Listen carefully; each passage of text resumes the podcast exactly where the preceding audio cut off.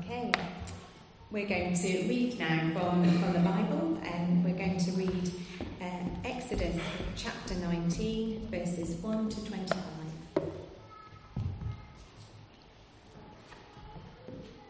And it's on page 76 in the Red Bibles, if, um, if you've got one of those.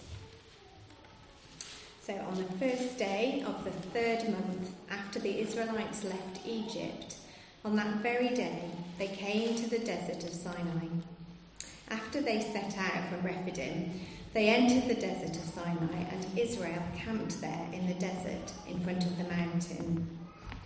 Then Moses went up to God, and the Lord called to him from the mountain and said, This is what you are to say to the descendants of Jacob, and what you are to tell the people of Israel. You yourselves have seen what I did, in, did to Egypt and how I carried you on eagle's wings and brought you to myself.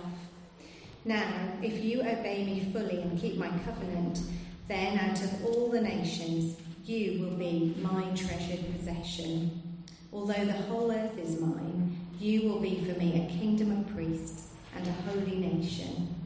These are the words you are to speak to the Israelites. So Moses went back and summoned the elders of the people and set before them all the words the Lord had commanded him to speak.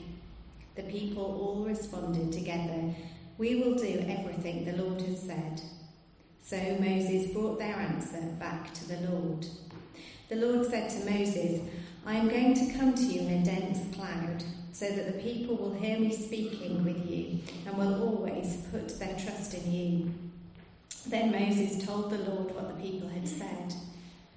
And the Lord said to Moses, Go to the people and consecrate them today and tomorrow. Make them wash their clothes. And be ready by the third day, because on that day the Lord will come down on Mount Sinai in the sight of all the people. Put limits for the people around the mountain and tell them, Be careful that you do not approach the mountain or touch the foot of it Whoever touches the mountain is to be put to death. They are to be stoned or shot with arrows.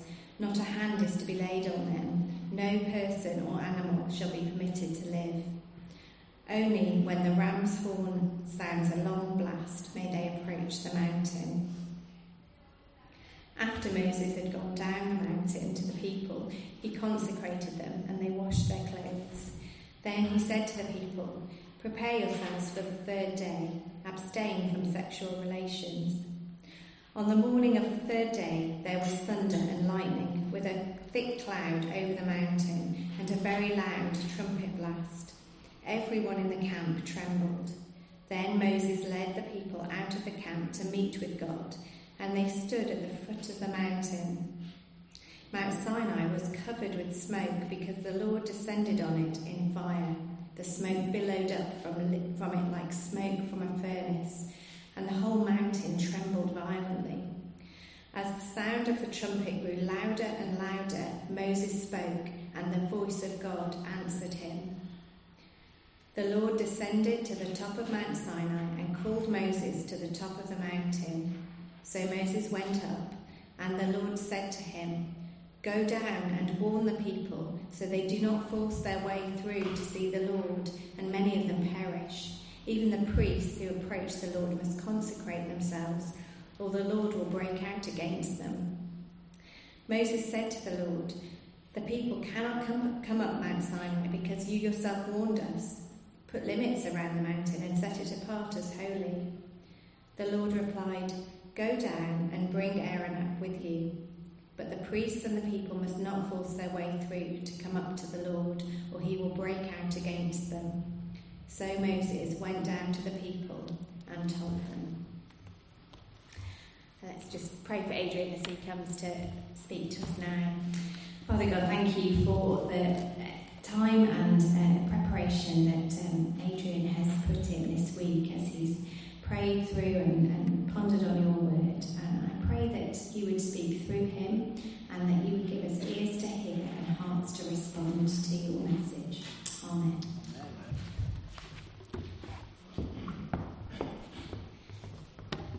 Thanks, Debbie. Uh, good afternoon, everyone. Good to see you all. Uh, thanks for being here today. Please have Exodus 19 open uh, so you can uh, look, look along with me again. Um, good. Uh, now, did anyone watch the coronation? Maybe the question is, did anyone not watch the coronation? Maybe that's. Yeah, we, we, we went to some, a friend's house and kind of were running around with the kids at the same time, so we caught glimpses at least.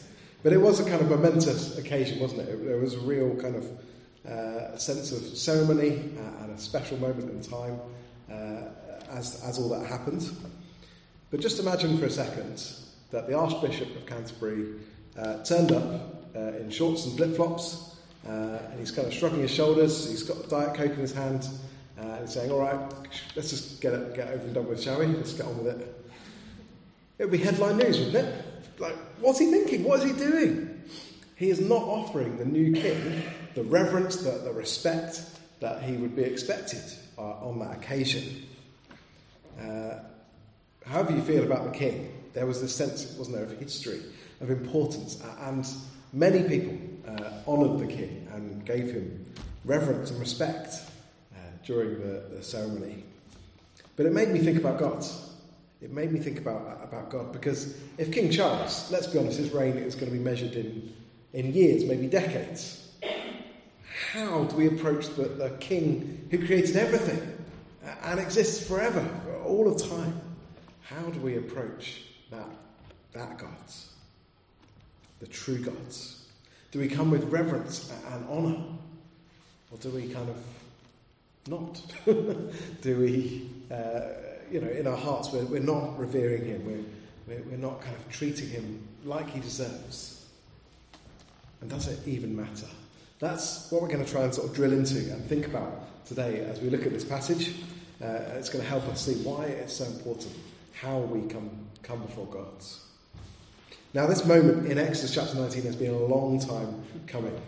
Uh, in fact, it goes all the way back to Abraham in Genesis chapter 12. Uh, if you read that, you see God choosing Abraham uh, and making this amazing covenant promise uh, with him that, that he will bless Abraham's descendants, make them into a great nation, give them a land. Uh, and we, we're then following that all the way through Scripture, kind of the story of God's people, the descendants uh, of Abraham, the ones who end up in, in Egypt to escape that great famine. And uh, as we get to Exodus, 400 years have gone past, and God's people have become the 12 tribes of Israel, and they've also become slaves, and they're trapped, and they're oppressed, and they're crying out. And God is the one who hears and responds and remembers his promise made to Abraham sends Moses as his prophet and leads the people out of, uh, out of Egypt. But if you go back to Exodus chapter 3, you see a really important moment. Exodus 3, chapter 12. This is what God says to Moses as he's sort of telling Moses what to do. I will be with you, and this will be the sign to you that it is I who have sent you. When you have brought the people out of Egypt, you will worship God on this mountain. On this mountain, remember that. Lots of time has passed since Moses uh, sort of was commissioned by God. Uh, Egypt has been decimated by plagues. Pharaoh has been humiliated. The Israelites have been led out in victory into the desert. They've been grumbling and uh, struggling through that, but God has provided and God has led them uh, all the way to this point. And as you see at the start of chapter 19, they reach uh, the mountain uh, of Sinai which is the mountain of God, the, the mountain where Moses met God in the first place, in the burning bush. They, they've, they've kind of gone full circle and they're back at the mountain. It's this amazing moment because right from chapter 3 it's been promised. And here it is God saying, Look, I told you you would be here to worship me. And so these next few chapters of Exodus are really crucial, really essential to uh, what it means uh, to be God's people. It's a crucial moment in their, in their lives. God has rescued them and redeemed them. And now he's saying this is what it means to be my people. This is what it means to follow me. So that's what we're going to be thinking about today uh, and looking at uh, who God is. The first thing we see is a covenant promise. A covenant promise. Moses is continuing his role as messenger, as prophet. Uh, he's the one that, that, has to go up and down the mountain a whole lot of times. Uh, and God is the one who speaks to him and gives him uh, the messages for the people. And there's a really clear, bold message, isn't there? Right there at the start of the chapter, verse 4. Uh, look at what God says. You yourselves have seen what I did to Egypt, and how I carried you on eagle's wings and brought you to myself. Now, if you obey me fully and keep my covenants, then out of all nations you will be my treasured possession. Although the whole earth is mine, you will be for me a kingdom of priests and a holy nation. These crucial words. And do you see what God focuses on? It focuses on what He has done, doesn't it? What I did to Egypt, He says. How I carried you out and I brought you to myself.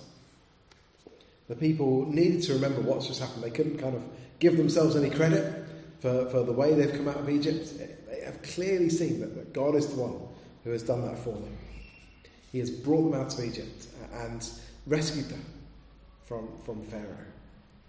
He's carried them on eagle's wings. It's a great picture, isn't it? Uh, eagle is a mighty, strong bird, a fierce uh, bird of prey, and yet one who also protects and cares for its young. So it's this picture of God's strength and also his care. And that's how he's brought the people out with his strength and with his care. And he's brought them to himself. We saw that happening. We saw the Passover, where they sacrificed the lambs and they painted the blood on the door frames. Uh, and they, in other words, the, the lamb was sacrificed in place of their firstborn children. And the people were redeemed, they were bought and, and rescued from that land, and redeemed and brought all the way to this point. And God's saying, Remember, don't forget, don't lose sight of what I have done for you. And what has He done? He has shown them such grace and such mercy, hasn't He? They, are, they have not deserved these things. They are filled with doubt, they are hard of heart, and yet God has loved them and God has saved them. So He's like, Remember the grace I've shown to you. And then notice the, the promise that, that kind of is reiterated. It's not, it's not, it, it follows on, you know, it's connected back to the, the promise made to Abraham. It's God saying, Will you respond rightly? Will you, will you respond to the love and grace you've been shown? By obeying me, by, by doing what uh, I command you to do. Will you love me in response? And you see what he says? If you do that, you'll be my treasured possession. In other words, they belong to the king. Uh, we saw lots of treasured possessions yesterday, didn't we? If you were watching the coronation, lots of gold plates. There was that little table with all these gold shiny things on that probably stored away most of the time, but these treasured possessions come out just a little bit. That, that's not quite how it works with God. To be God's people, God's treasured possession, to belong to the Lord. So much greater, so much better than that. They are a special nation. Uh, it says they are a kingdom of priests and a holy nation. It means they're kind of set apart, they're, they're, they're different to the nations around them. And they are priests. And what, that, what it's kind of getting at is the fact that they're the ones who kind of show God to the other nations, explain what God is like, and show them what God has done. God This is the promise I'm making. What would you say? What would you say in response? See what they say? Do you see what they say in verse 8? We will do everything the Lord has said. I mean, you couldn't probably say anything else, could you? Of course they're going to say yes. Of course we'll do this. It's a good answer. But of course the proof is then in what they do. We'll see. But actually, do you see this moment of covenant promise is something we also see playing out in the gospel today? The Exodus is just a picture of that greater rescue of Jesus. That actually God saves us through Christ. He saves us through Christ's sacrifice. He makes us his people despite our sin. He shows us grace. He shows us care. It's an amazing reality. We have that same question. What's our response going to be? Will we obey? Will we trust him? Will we do what he says? Will we respond to his love by loving him in return? Now, I'm sure for many of us here, we have said yes. We want to follow Christ. Yes, we're going to do that. But the same question remains how deeply do we mean that? How deeply have we understood what that means? Have we understood how important it is to kind of live out our faith, to show what it means to us? Because we are saved by grace, aren't we? If we're saved by grace, then it doesn't matter what we do afterwards, does it? Well, actually, what we see in this passage reminds us that it really does. Because we see a holy God. We see a holy God. Look at verse 9. The Lord said to Moses, I'm going to come to you in a dense cloud, so that the people will hear me speaking with you and will always put their trust in you. God is coming to his people. Uh, he's saying, Look, it's more than just remembering what, what I've done already. This, this key moment of covenant promise. I'm coming. I'm going to speak to my people from this cloud. And he says, Why? He says, So that they trust Moses. Now that sounds a bit strange, doesn't it? Because you think, well, surely they want to be trusting God, not Moses. But remember, you look all the way through Exodus, you see Moses is God's mouthpiece, God's prophet, God's representative to the people. In other words, if they trust Moses, they're also trusting God. So that's what God's sake, Actually, I'm going to come so that they trust me, so that they see my glory and my power, and they trust me, and they, they, they listen to Moses. It's going to be an incredible moment. They're, they're told to consecrate themselves. That means to make themselves holy, to sort of set themselves apart, to, to make themselves special. We don't know exactly what that meant at that moment, but there's a real sense in there of, of being clean. Uh, they're to wash their clothes. They're to, to not have sex. That's not saying that sex is sinful, it's just saying that, that there's this sense of kind of ceremonial uncleanness that comes out in the law later on, we'll see. It's, it's just saying, look, prepare yourselves physically, spiritually, be, be ready to meet with God. And it's not just the people, is it? There's almost the mountain is prepared in some sense. There's set these limits, there's set these boundaries. It's like, don't come too close. This is going to be, this is holy ground. And there are serious consequences. Do you see, did you see the consequences there? If people come too close, whoever touches it must be put to death. It's that serious. They're not even allowed to touch the person, they have to stone them uh, or kill them with arrows. They cannot touch them. It's like, if they touch this holy place, it's the end for them. It just shows how serious this moment it, it, it's going to be. It's a picture of God's incredible glory and God's holiness. Uh, it's kind of a picture of the tabernacle and the temple that comes later on. You've got the top of the mountain, the sort of holy of holy place that only Moses can, can go to. And then you've got a sort of, the, the priests are allowed a little bit closer, and then the, the people stay at the bottom. It's, it's, it's, it's a picture of showing God's glory. And then we see it, don't we? Verse 16. Look, just try and imagine this moment if you were there. On the morning of the third day, there was thunder and lightning with a thick cloud over the mountain and a very loud trumpet blast. Everyone in the camp trembled. Then Moses led the people out of the camp to meet with God, and they stood at the foot of the mountain. Mount Sinai was covered with smoke because the Lord descended on it in fire. The smoke billowed up from it like smoke from a furnace, and the whole mountain trembled violently. As the sound of the trumpet grew louder and louder, Moses spoke, and the voice of God answered him. you read that, I, I get the sense that, that the writer is, is struggling to kind of express the awesome power that was on display here. This amazing moment. It's as if like the natural world can't really cope with God coming. Thunder and lightning and clouds and smoke and fire, and the ground is trembling. There are these trumpet blasts. Uh, earlier in the service, we read a bit from Revelation, and actually, you see a lot of the same imagery there in Revelation, lots of places in Scripture. But it's like God's presence, there's this thunder and lightning, this power and might and, and purity and holiness. And it's just a glimpse for them. You know, they're, they're just seeing these clouds and hearing his voice. What's the people's response? You see the end of verse 16? Everyone trembled. There's no other response. There's this fearful reality of God coming before his people. And, and now, now all of a sudden the restrictions make sense, don't they?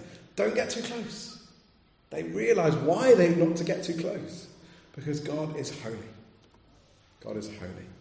Now, it's hard, isn't it, to explain what it means that God is holy? Because really what it's saying is that He's God. Uh, the word holy means to kind of be separate. we talk about holy things, it's kind of being separate, set apart for something special. But verse 6 talks about holy nation.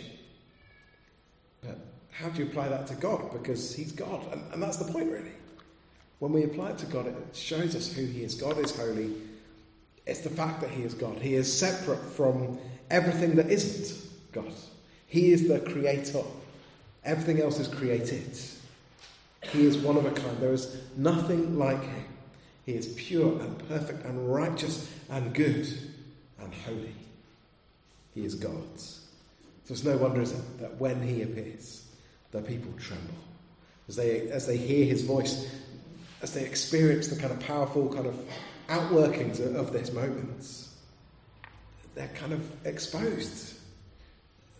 The, the power of God and the majesty and the purity and the holiness in contrast to their weakness and their sin. The people had grumbled their way through the desert. We've seen that in the last few chapters, haven't we? They had not been trusting God. And now they are confronted again with the holy reality of who God is. No wonder they'd be aware of maybe their failures, their sin, that there was nowhere to hide. I think we struggle, don't we, maybe to, to grasp what God's holiness is for us today. Have you ever stopped to really contemplate it, to, to think about what it means for us? Actually, what happens when people realise God's holiness in Scripture is, uh, is quite, quite interesting. Here's uh, Isaiah chapter 6. It's a, a, a well known passage where he has a vision of God's throne room and he sees God's holiness. And this is what he says Woe to me! I am ruined! For I am a man of unclean lips, and I live among a people of unclean lips, and my eyes have seen the King, the Lord Almighty. He sees God for who He is, His holy perfection, and He says, I'm ruined. And that's the same for us. If we grasp who God is, grasp His holiness, we realize we are ruined. We are so far away from His perfection, His purity. We can't pretend, we can't escape. We are ruined.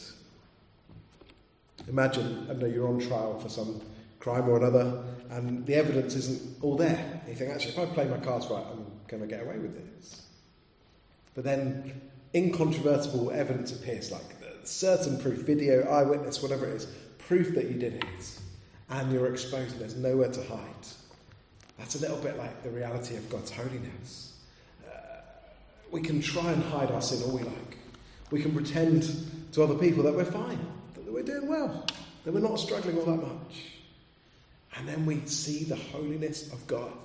And it's like a bright, shining light that exposes every dark corner of our hearts, every lie, every selfish moment, every moment of lust, every, ang- every angry time, every time we've been drunk, every bite we take in greed, everything we worship in place of God. Every sin, every evil thing is kind of exposed. We realise how far we have fallen short of God's glory and His holiness. We like to compare ourselves to other people, don't we? Say, well, at least I'm not as bad as that person, not as bad as that person. We need to compare ourselves to the holiness of God. That's when we wake up that our sin is awful and it exposes us, and we are left humiliated and shocked and maybe fearful. It's a wake up call. Actually, we need to pay attention to this. He knows everything about us. Everything. And that should sober us, shouldn't it?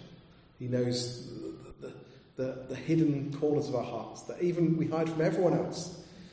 They are not hidden to God.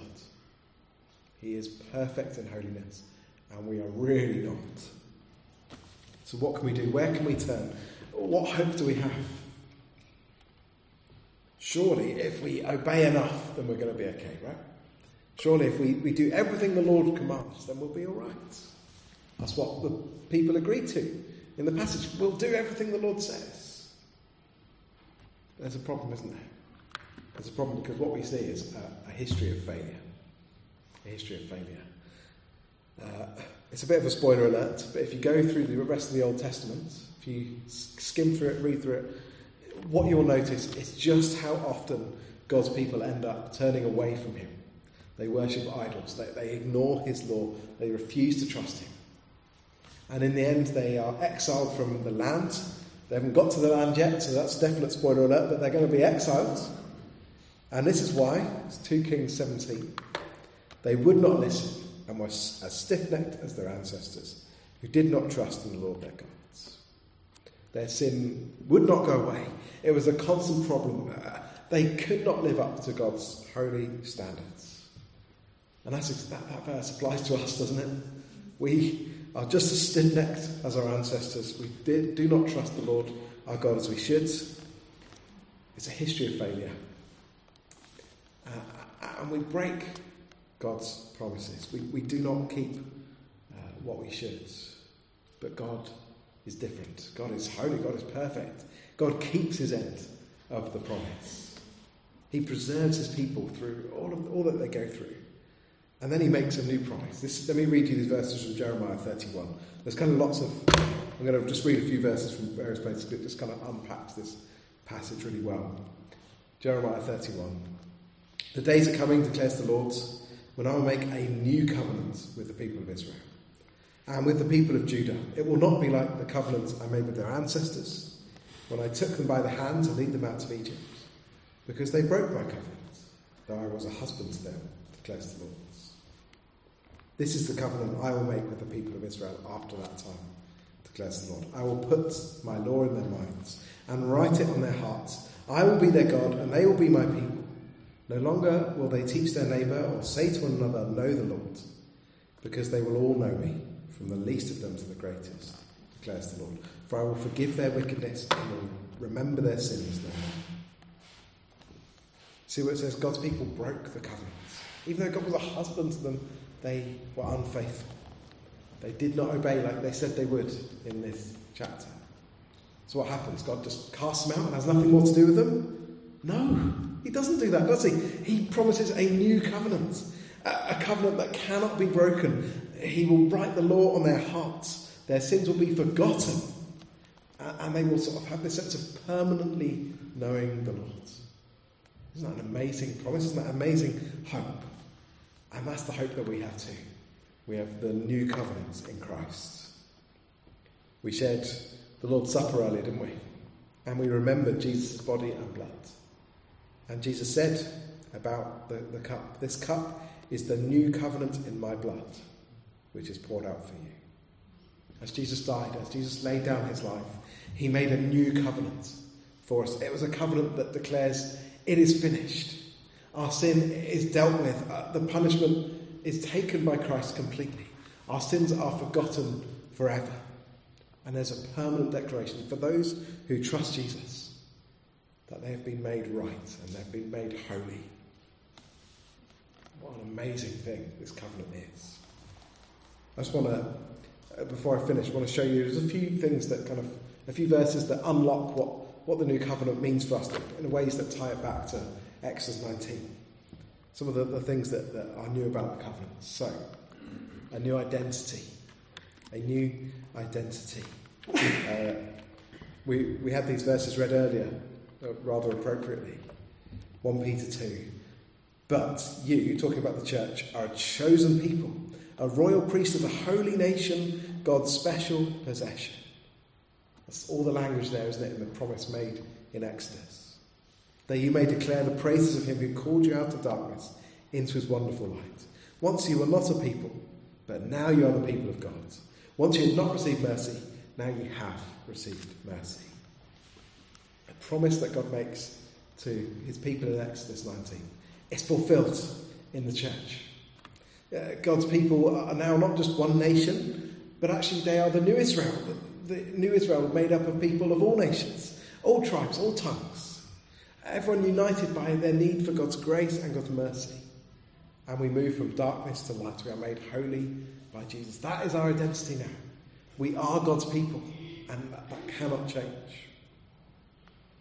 A new identity and a new confidence. A new confidence. We take to the book of Hebrews, uh, verse 16. Let us then approach God's throne of grace with confidence, so that we may receive mercy and find grace to help us in our time of need. Before that verse, we're reminded that Jesus is our, our great high priest. He has not sinned and yet he has been tempted. He can sympathize with our weaknesses, and he knows what we like, and he has saved us and forgiven us. So we approach with confidence. Now, that's an amazing thing, isn't it? We, we have seen the, the glory of, of, of God coming on that mountain, the fire, the smoke, the kind of trembling reaction of the people. We are exposed by God's holiness. But actually, isn't it staggering to think we can come with confidence? Because actually, if we're trusting in Jesus, when God's holiness shines on us and shines into our hearts, there's nothing. There is no sin. It's been taken by Jesus already. And in, in, in place, we have got his perfect, holy righteousness. That's what is exposed. We come confidently because he has saved us. He welcomes us in. We can come confidently to God now. There's also a new mountain. A new mountain. That sounds a bit weird, but go with me here. I'm going to read some more from Hebrews. This is Hebrews chapter 12. And it really ties in nicely with Exodus, you'll see. You have not come to a mountain that can be touched, that is burning with fire, to darkness, gloom, and storm, to a trumpet blast, or to such a voice speaking words that those who heard it begged that no further word be spoken to them, because they could not bear what was commanded. If even an animal touches the mountain, it must be stoned to death. The sight was so terrifying that Moses said, I am trembling with fear. That was what happened in Exodus 19, That was their, their experience. But this is what it says in Hebrews 12. But you have come to Mount Zion, to the city of the living God, the heavenly Jerusalem. You have come to thousands upon thousands of angels in joyful assembly, to the church of the firstborn, whose names are written in heaven. You have come to God, the judge of all, to the spirits of the righteous made perfect, to Jesus, the mediator of a new covenant, to the sprinkled blood that speaks a better word than the blood of Abel. I know there's a lot of complex ideas and, and imagery in there, but, but hopefully you see the big picture, the big idea. There's a new mountain we come to through Jesus. It's not a mountain of fear and terror, thanks to God's holiness. It's the Mount Zion. It's, the, it's heaven. It's the city of God. And what's it like? It's thousands of angels in joyful assembly. You come before God made perfect uh, because of the new covenant in Jesus. His blood makes all the difference to us. Basically, when I say new mountain, it's a picture of the hope that we have, the eternal destination, if we're trusting Jesus, It's heaven, it's glory with Him. What hope that gives us, that new mountain. But there's also a new warning. There's also a new warning. It goes on in Hebrews See to it that you do not refuse him who speaks. If they did not escape when they refused him who warned them on earth, how much less will we if we turn away from him who warns us from heaven? There's lots of warnings in this passage, isn't there? There's lots of kind of moments where you know God's saying, "Don't come too close. Keep the boundaries. Don't, don't, don't keep. Yeah, yeah. Stay, stay. Keep your distance." And they're commanded to obey. They should have taken note. They should have obeyed, but they refused. They refused Him. They did not do it, and that's a serious warning for us too, isn't it? It's, it's almost when I say new warning, it's like it's even more serious for us, if we, if we do not listen to God, if we do not accept his offer of grace in Christ, we will not escape uh, the judgment of God. And that is deeply serious. So let me encourage you to, to think about that. Will you listen to God? Will you hear his voice? If you've got questions, please speak to me afterwards. Well, I want to finish by, by, by this one, this point. The same reverence the same reference. So there's lots of new in the new covenant, but actually the, the way we come to God has not changed. Same reference, Hebrews 12, right at the end of that passage. Therefore, since we are receiving a kingdom that cannot be shaken, let us be thankful. And so worship God acceptably with reverence and awe, for our God is a consuming fire. God does not change. His holiness, His perfection, it's exactly the same as it was that day on the mountain. Which means that, yes, we have a new identity, we have new confidence, we have a new destination, we have new hope. But we continue to worship Him with reverence, with, with awe. We don't approach Him casually because He is the Holy Lord.